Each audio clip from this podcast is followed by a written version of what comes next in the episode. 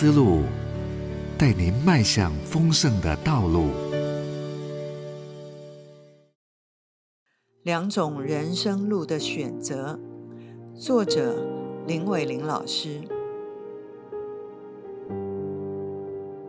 两个儿妇又放声大哭，二尔巴与婆婆亲嘴而别，只是路德舍不得拿二米。路德记一章十四节。若调查基督徒姐妹英文名字叫路德 （Ruth） 的，大概可以排行前五名。对外邦人素有优越感的犹太人历史，路德如同拉合一般，原本卑微不配的出身。却因非凡的属灵洞见与过人的道德勇气，扭转了自己的人生，而能与伟人同列。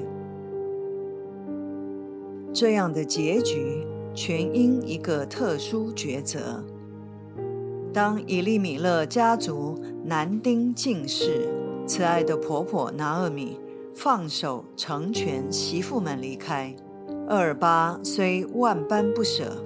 仍回去了自己的娘家，朝向婆婆所祝福的、追求自我幸福的第二春。这个决定一点都没错，合情、合理又合法。人生的重大抉择真不容易判定。二尔巴的抉择是任何世人会做的决定，但。也显出了他与路德对这家族信仰领受的差异。同样的困难决定下，路德做了一个相反的抉择，一个看起来有点不智、冲动、冒险、不乐观的选择。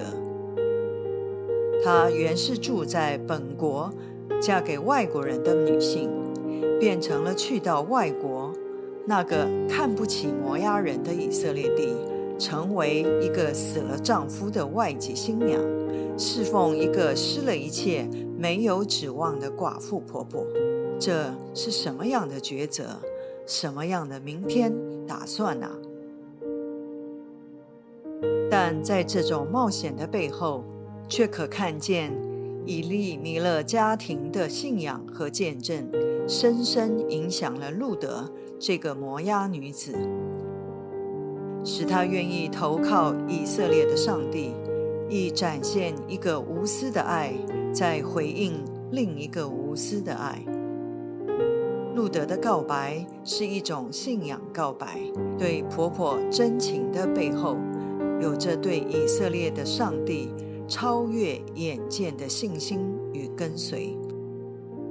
从此。两个媳妇命运不再一样，皆因两人抉择的信心。